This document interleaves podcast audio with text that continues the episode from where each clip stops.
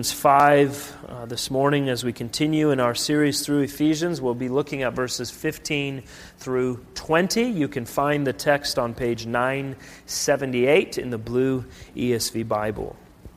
The title of our sermon is A Spirit Filled Life, and the key words for our worshipers in training are spirit, time, and heart.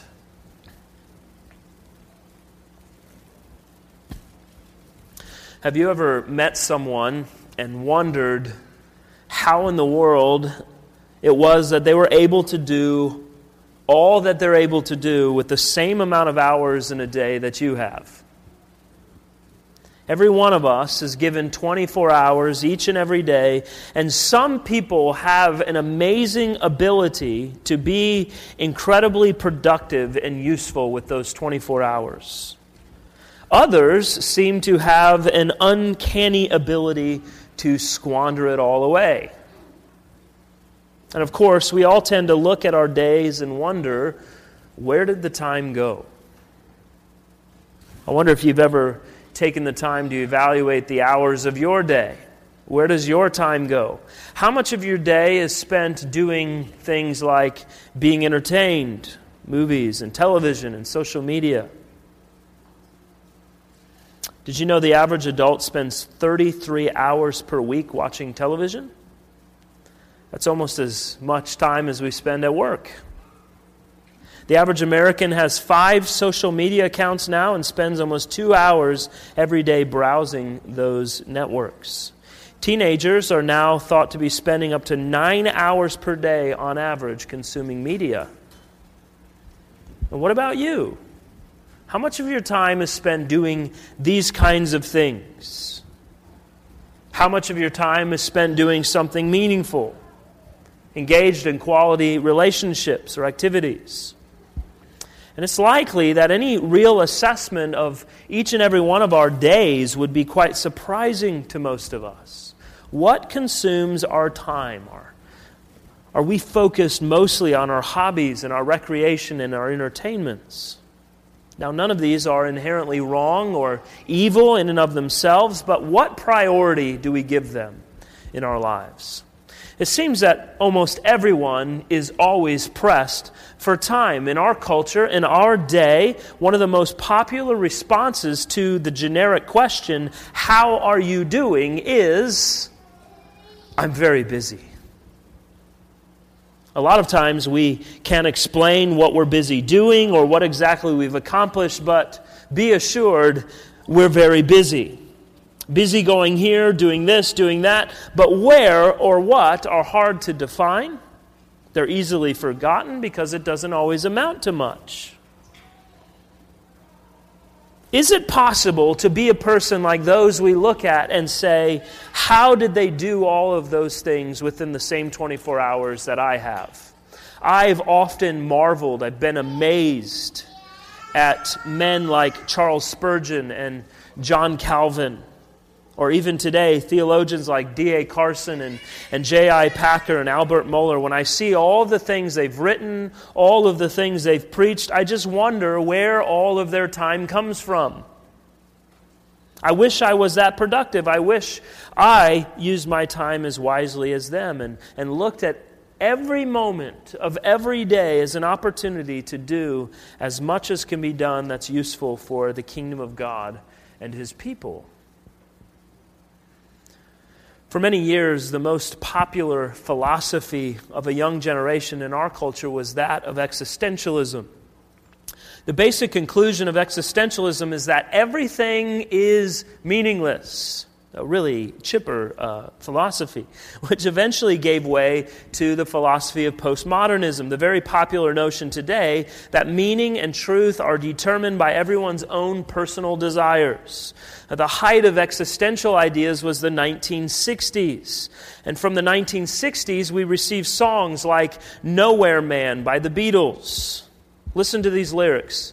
He's a real, you're singing it in your head, I know. He's a real nowhere man, sitting in a nowhere land, making all his nowhere plans for nobody. Doesn't have a point of view, knows not what he's going to. Isn't he a bit like you and me? Well, Is he a bit like you and me? Do you look at the fruit of your days and conclude it's going nowhere? Do you ever have a concern that what you do and how you spend your life and your days and your time are actually quite meaningless? It's an important question. A lot of us aren't willing to ask the question because we're afraid of the answer to that question. But it's an important question, and the Apostle Paul is going to challenge us to consider how it is we are walking through this life. Are we nowhere men and women making nowhere plans, heading for a nowhere destination? Or is there something more important that we're called to in our lives with our time? What do your 24 hours look like each and every day? Are you pleased with what you see? Well, let's read beginning in verse 15 Ephesians chapter 5. The Apostle Paul writes Look carefully then how you walk, not as unwise, but as wise, making the best use of the time because the days are evil.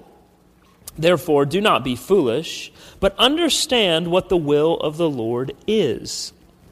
And do not get drunk with wine, for that is debauchery, but be filled with the Spirit, addressing one another in psalms and hymns and spiritual songs, singing and making melody to the Lord with your heart, giving thanks always and for everything to God the Father in the name of our Lord Jesus Christ. Well, as we look at the text, we're going to actually start in the middle of the text and then look at all of the surrounding verses after that. So look again with me at verse 18. We see our first point this morning is that Christians must live spirit filled lives. Verse 18 again, he says, Do not get drunk with wine, for that is debauchery, but be filled with the Spirit. Now, central to this entire section and our understanding of how, it all comes together is this key imperative from the Apostle Paul to be filled with the Spirit. And that raises a lot of questions for us that we need to consider. What does it mean to be filled with the Spirit? What does it look like to be filled with the Spirit? How can I be filled with the Spirit? How can I know if I am filled with the Spirit? But before we answer those questions, there's something else that we need to think about. Maybe it struck you as odd. It did me as I, as I read through this text. You get in this passage, and then all of a sudden it seems random that the Apostle Paul mentions the issue of drunkenness.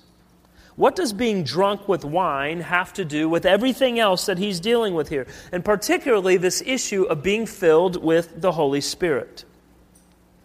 Well, there's two things that we need to think about with regard to this being drunk and being filled with the Spirit. Namely, how the two are alike and how the two are different. What is the relationship here between the two? First, how are they alike? And there's only one way that I can see that they are alike. Remember in Acts chapter 2, we read about the day of Pentecost when the Holy Spirit fell upon the disciples and they began to speak the Word of God in foreign tongues. And they were doing so with a boldness, with a joy, and with a fluency that was so different than what everyone had seen of them before. It was so seemingly out of character for the disciples that everyone who was looking on said, They are filled with a new wine. That's a really nice way of saying, Those guys are drunk. They had the good stuff, the strong stuff, they thought. Some people have taken this and they've, they've twisted it in some terrible ways, thinking to be filled with the Spirit means to fall over and to laugh uncontrollably and to do foolish and, and really wicked things, claiming to be overpowered by the Holy Spirit in such a way that their, their physical and their mental capacities are out of their own personal control, and they call it being drunk with the Spirit. But that's nonsense. That can't be true. Because the fruit of the very same Spirit that they're supposedly drunk by is self control. But what was going on with the disciples being filled with the Holy Spirit at Pentecost that had everyone saying they must be drunk? What was it about what they were doing? Well, a good place to start is to think about what the disciples were like before Pentecost. They were timid, they were scared. Many of them were in hiding at this point. They didn't want to be seen. They didn't want to be heard. Remember back when Jesus was being crucified, they didn't even want to be identified with him. But now, all of the sudden, they are bold. They are not only opening their mouths and talking about Jesus, they're doing it out in the open and they're doing it loudly. They're proclaiming that Jesus is the Christ without fear for their lives. Everyone saw men who were brave and bold and filled with this overwhelming joy despite all of the possible repercussions. So, the only conclusion that anyone could draw from these men who were once so quiet and timid and yet now all of a sudden are so bold is that they're drunk. There's no other explanation. They must be drunk. Now, we've all likely been around someone who is very drunk, and we know what that looks like. A person's inhibitions break down. They have a courage that they didn't seem to have before to say and do things that they wouldn't do when everything was intact. Sometimes people talk about having liquid courage, and they talk about being loosened up by alcohol their minds not being as restrained and their thoughts and reasoning is, are, are not all there because alcohol has taken some of that away. So there's, there's this certain supposed bravery and happiness that can be observed that isn't there when a person is sober. So to see the dramatic shift in the disciples, many people, mockers mainly, concluded it must be wine that these guys are drinking. But their boldness was not from wine, their boldness was from the Holy Spirit. Now, in terms of similarity, that's really the only comparison we can make because the Apostle Paul's admonition is to not get drunk with wine. And he points out in passing that to do so is debauchery. It's an excessive indulgence. It's, it's this abuse of alcohol, which is, in and of itself, a gift from God, but it's, it's being abused. When you are drunk, your perception of reality is greatly diminished. And if you're a Christian, one of the marks of being a Christian, as we've already mentioned, is self control. So the admonition is to not be controlled by alcohol, to not allow it to be something that changes your mental capacity, your ability to think and reason and articulate, but instead be filled with the Spirit. The Spirit brings about courage and joy. Not by showing you less of reality, like being drunk does, but by showing you more of reality. I hope you understand the difference. Drunkenness alters your thinking in such a way that your perception of reality is diminished. You see less of reality. You think you're funny and all of that sort of thing when someone is drunk. They do things they would never do before because they think they're something different than what they are. Reality is diminished. But the Spirit brings about courage and joy by giving you more real and a more full picture of what is actually going on. Because He's revealing to you the reality of your own heart, your own standing before God, your need for redemption, the reality of the world that you live in. Remember in Isaiah chapter 6 when Isaiah has a vision of the Lord, of the enthroned Jesus Christ. He wasn't brought to worship because his perception of reality was diminished. No, his perception of reality was heightened, it was far greater. And he was brought to say, Woe is me, for I am lost, for I am a man of unclean lips. I dwell in the midst of a people of unclean lips, for my eyes have seen the King, the Lord of hosts. Perhaps you know the story from 2 Kings chapter 6.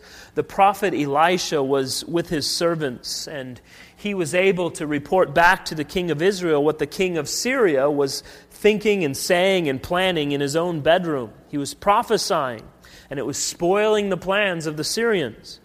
So he sends his army, the Syrian king, sends his army to surround Elisha where he was. And the text says in, in verse 14 of 2 Kings 6 He sent their horses and chariots and a great army, and they came by night and surrounded the city. Well, early the next morning, Elisha sends out a servant to see what was going on, and the servant reports back to Elisha. and he is filled with fear. He said, All around us is an overwhelming force. They're going to destroy us, they're going to wipe us out. But Elisha wasn't afraid. Elisha had courage, Elisha had joy. Now, in order to calm down his servant, what he could have done is said, Hey, we still have some wine over here. Why don't you drink some of this wine? It'll calm you down. It'll get you ready for battle. We can go out. You're better off not knowing what's ahead of us anyway. You're better having a false perception of reality because this is going to be ugly. Maybe that would have helped him through the situation with courage. But what does Elisha do instead? He prays to God. Listen to his prayer. O Lord, please open his eyes that he may see. And the Lord opened the servant's eyes, and he showed him not just the material world, but also he saw the spiritual, the supernatural world. And he saw in the mountains that they were filled with horses and chariots of fire all around them. You see, it wasn't having less of reality that helped the servant face the circumstances with courage. It was that he had more perception of reality.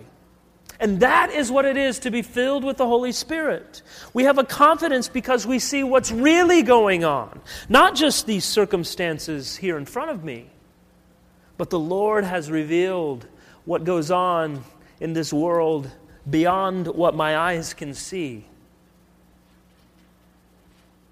That servant saw the hosts of God. He saw the angels surrounding them. He saw the supernatural world and began to realize that God is real and God is there and God is working out His plan and God is filled with power. That's the fullness of the Spirit. That's the fullness of the Spirit that is giving us joy and courage, not by showing you less of reality, but by showing you more of reality, showing you God and what He's doing, and that He has a plan in all of it. The Holy Spirit's job is to take all the things that God is doing, all the things God has done in Christ, all the things that Christ has done for you, all the things that you are in Christ as one of His children, and communicate that to you in such a way that the reason of your mind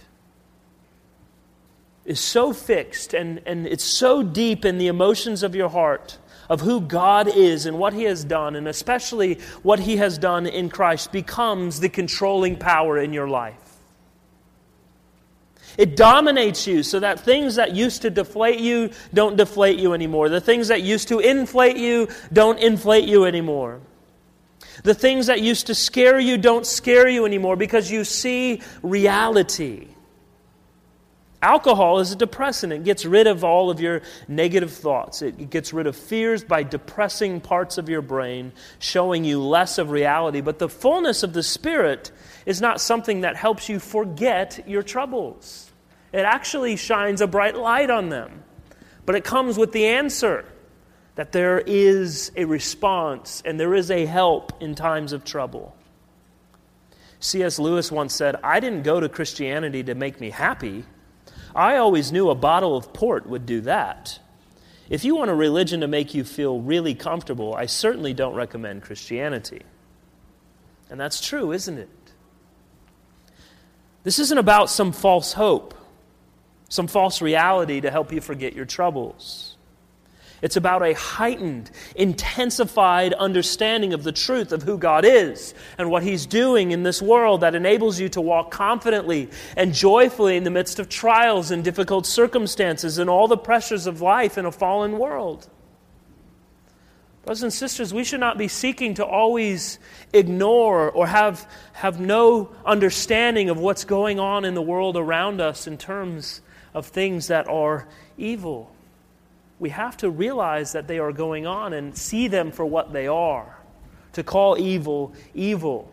And to not be fearful of them, but to recognize that the Lord has provided all the answers that are necessary.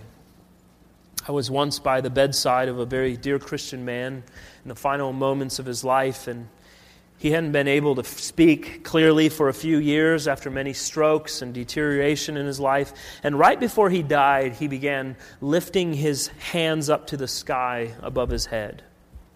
And one of his daughters said, Oh, he must see something. He must be reaching out to the angels that are bringing him to heaven. And the hospice nurse that was by the bedside with us said, very gently, very appropriately, she said, The medication he's on keeps him comfortable, but it often causes involuntary movements. It produces an altered mental state. But the reality was that his daughter didn't want to know what was actually going on. She didn't want to have trust that her father's eternal future rested on the promises of God and those who are in Christ, that they would rest in the promise that we have from His Word. She wanted some kind of alternative reality that she could point to. She wanted to hope in something else that she could find comfort from. She wasn't a Christian, so she thought she needed something other than what God had said to be true in order to give her hope that she wanted. So she turned to that nurse and she said, Well, this is what I want to believe, so please don't say that again. This gives me comfort. Now, without trying to be insensitive to those that grieve and struggle so deeply when they lose someone they love to death, I certainly, obviously, have no way of knowing exactly what's going on in a person's mind right before they die. But what this woman was saying was, I don't want to know about what you're telling me as being true. I want to have an altered state of reality in order that I can find hope and joy in something else. I'd prefer not to live life in the realness of this moment, in the reality of this situation. I want to create another environment for me to live life in. You know, that's so common in life today. It's so rare to hear people talk about death and dying or someone having died.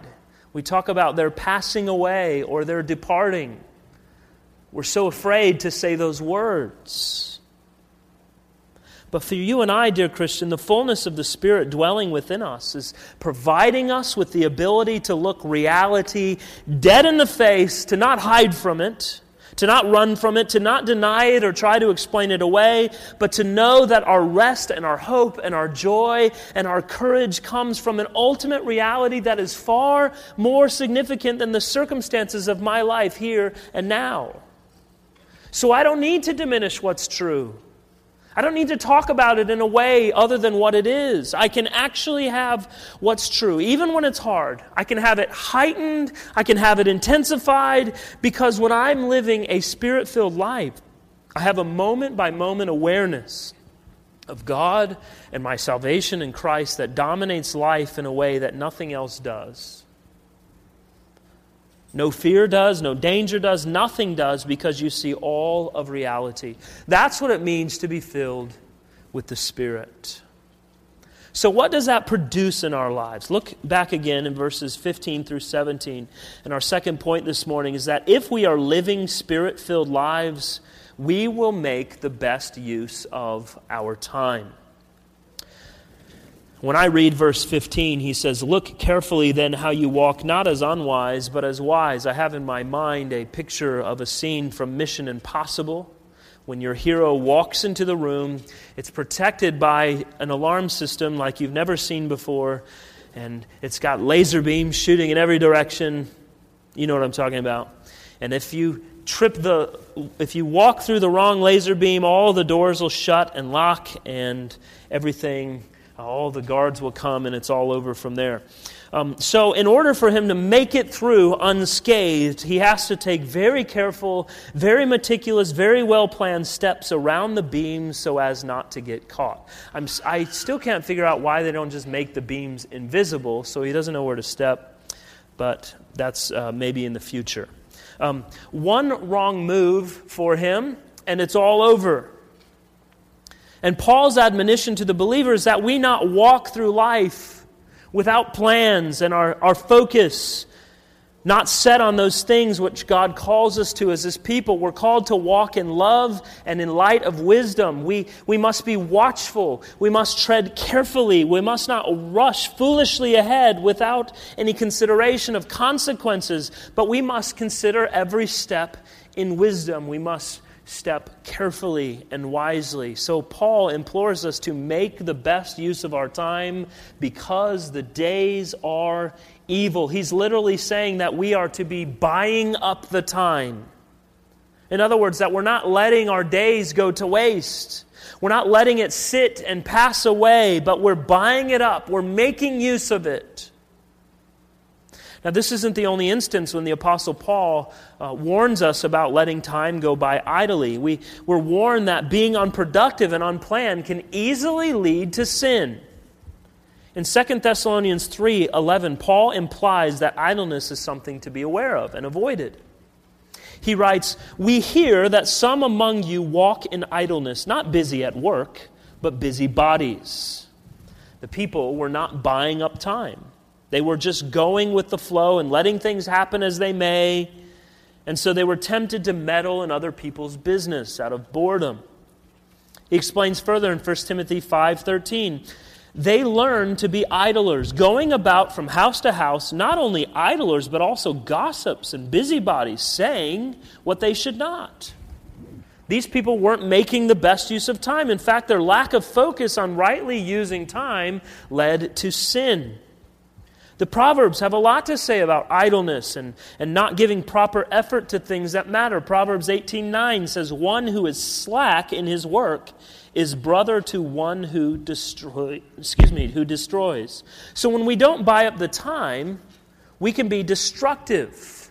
When we, when we don't plan to be useful and productive with our time, we will be tempted to do something sinful. That's what's intended by Paul's warning in verse 16. Make the best use of your time because the days are evil. In other words, you live in a sinful, fallen world. So if you have nothing to do, the devil will be happy to tempt you to find something to occupy your time that won't bring glory to God and focus to his kingdom. Consider your own life. When have you been most tempted to sin? When have you, uh, when have you committed the most grievous sins in your life? Was it because you were planning out your time and considering how it could be used to fulfill what God has called you to as, as His child? Or was it in times of idleness? Instead of planning to be productive, instead of planning to be useful or to do good, we have a tendency to just think, well, we'll just see what happens. And what happens is our idle minds focus on sinful desires, which give birth to sinful thoughts and actions. We must look carefully how we walk. We must consider where we're placing our feet and the direction we're going. That we would buy up the time and use it in a way that is meaningful and not just fritter it away. So Paul goes on to exhort us in verse 17 be aware, don't be foolish, know the will of the Lord. In other words, don't behave like people who don't know any better, but set yourselves to understanding and doing what the Lord wills in your life. What commitments does the Lord want you to take on? What commitment does He want you maybe to drop? One of the reasons we've sought in this church to encourage everyone to have a plus one service they're involved in uh, is found right here. If you're not familiar, plus one is our way of encouraging service within the local church. The first priority is that every one of us is actively engaged in the weekly worship of God on the Lord's Day, like we're doing right now. That's a given for every Christian. Every Christian should be worshiping the Lord on the Lord's Day. But every Christian should also have at least one other way they're serving in the body of Christ. That's your plus one. What is yours? How is that plus one being worked out? And how are you giving yourself to that in such a way that pleases God because you're making the best use of your time when you're doing it? At the very least, we can say to verse 17 that we know what the will of the Lord is in our giving service to the local church. He wants his children to serve within the body of Christ, that the church may be edified and built up and strengthened by their gifts. He has given gifts to each and every one of us. Don't depend on your own wisdom to figure out what He wants. Don't regard the advice of others as the ultimate approval of what you do with your time and your gifts. Look to God's Word. It is the will of the Lord that we must be most concerned with, and He has revealed it to us. And it works in conjunction with the Spirit that is indwelling us when we buy up the time seeking to walk carefully and wisely, knowing what to do in the will of the Lord, we are living spirit filled lives. And lastly, Paul shows us in our third point this morning if we're living spirit filled lives, we will have thankful, joyful hearts, you see in verses 19 and 20. And what does a spirit filled life look like? Paul gives us examples. Specifically, he points to four different things. Three of them we're going to look at this morning, and the fourth we'll, we'll get to next time. The, fourth, uh, the first thing he shows us is that the spirit filled life includes our addressing one another in psalms and hymns and spiritual songs. I hope you see here that all of us have, as the church, an obligation in the edification of the entire body of Christ. Coming together for worship is not just about me. You'll hear people talk about me and Jesus, or I'm here so I can be fed, so I can grow, so I can be encouraged, so I can be encouraged, so I can get what I need for the week ahead. Now, there's some of that that exists in our worship, certainly, but as with all the rest of the Bible, verse 19 seems to be pointing us not to ourselves, but to others and to God. Part of our worship is singing. The primary reason we sing, Paul shows us here, is what? To address one another. There is a horizontal dimension to our worship as we gather. So we want to ensure that what we sing is true, that it is substantive, so that we can actually edify one another with the words we're singing, right? I hope you know a lot of thought and effort goes into this element of our worship as we gather each week that we can actually edify one another by the words. We don't just pick songs to sing because they sound good or they're fun. We want substance. We want to be edified and built up as the body while we're singing songs to one another.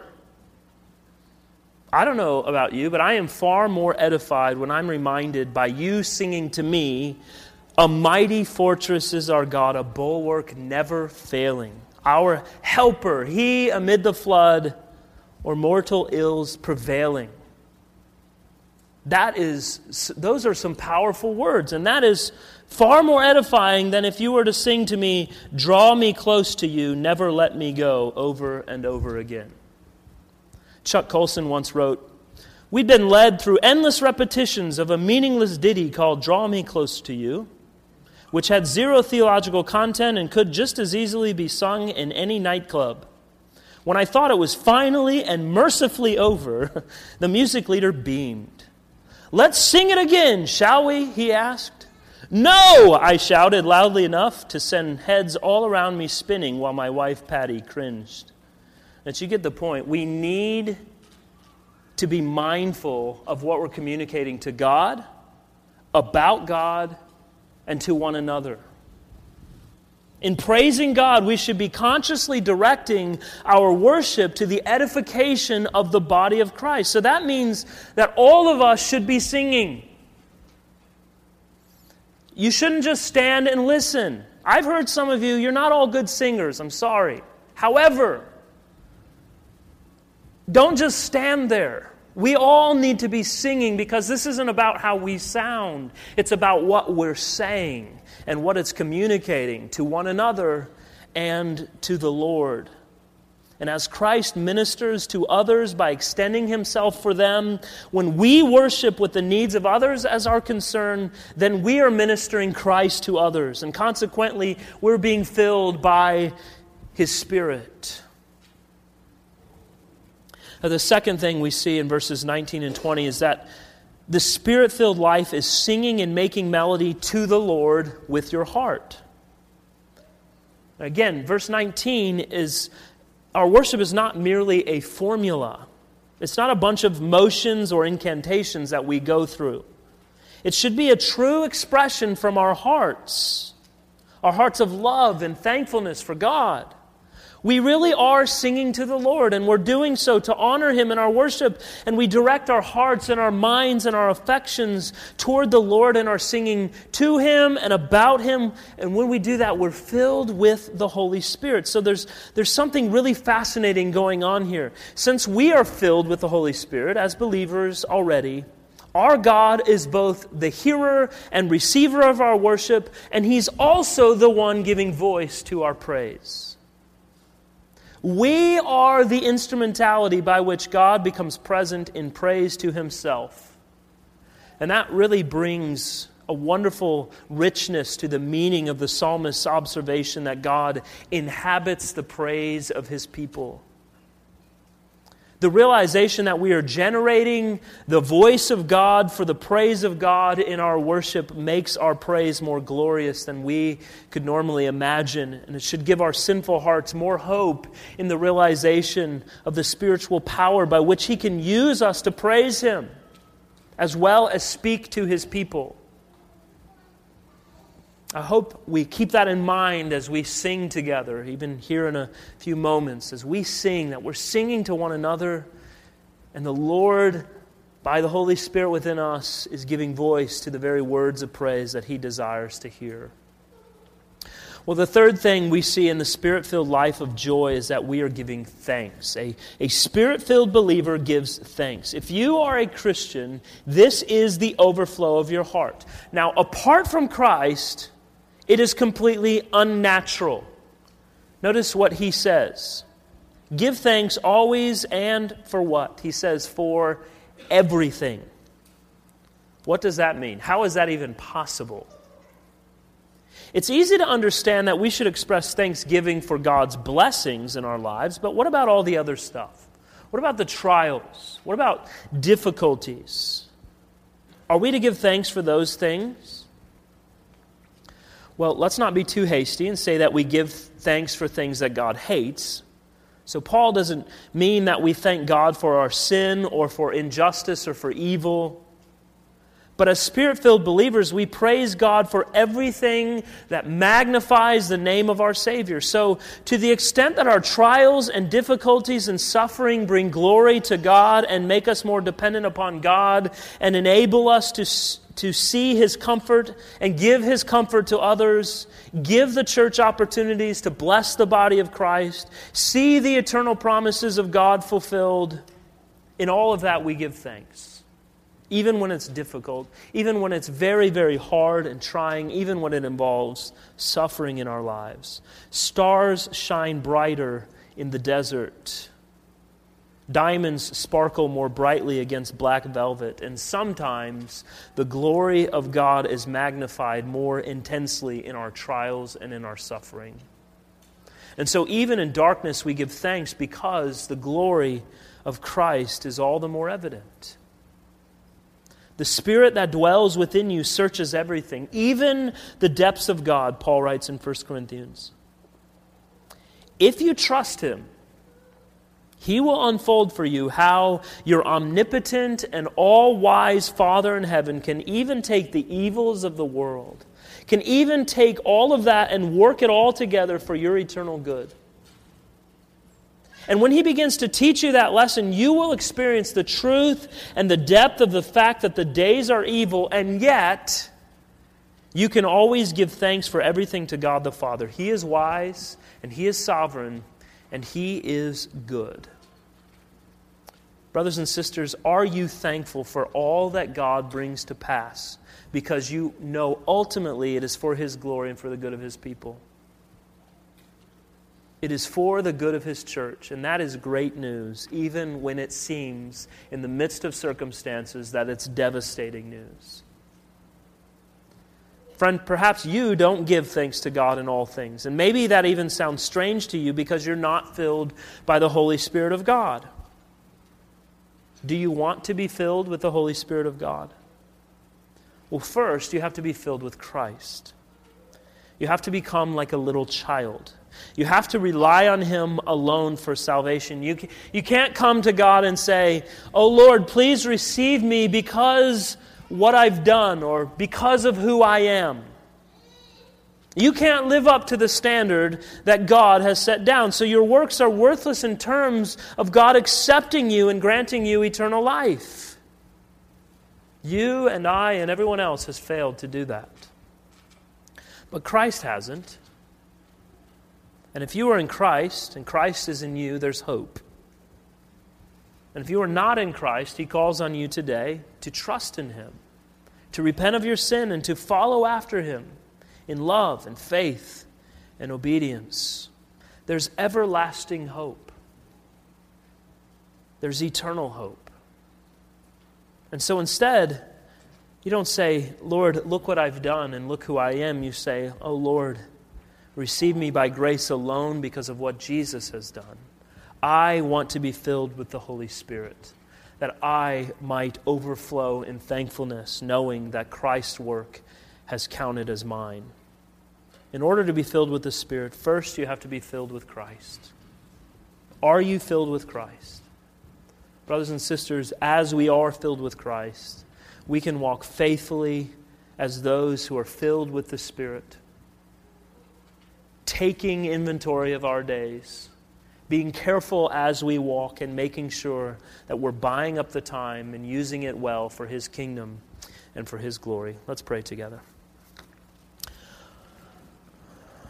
Father, we thank you once again for your word and for the challenges you bring to us by your word to consider our own lives, to consider how we use our days, how our time is spent in the things that we do. I pray, Father, you help us all to be more mindful of how we can use what you have given us to be more productive for the sake of your kingdom because we want to live spirit filled lives. We want to live lives where our eyes and our hearts are fixed upon Christ. And all that we do is an overflow of the thankfulness of our hearts as we serve your body, as we serve one another, as we love our neighbors, as we work as unto you and not unto man, as we go into doing our hobbies and our recreations, that we do so with right hearts and attitudes, placing them rightly not as our primary objectives in life, but as things that you've given us as gifts to enjoy, that we would give thanks to you. Help us, Lord, to not put our hope in the things of this world, but to rest upon Christ alone. We pray, Father, for those who do not know Christ, that you would send the Spirit to awaken them to new life, bring them from the dead that they might walk faithfully and joyfully through this life with Christ alone. We pray all this in Jesus' name. Amen.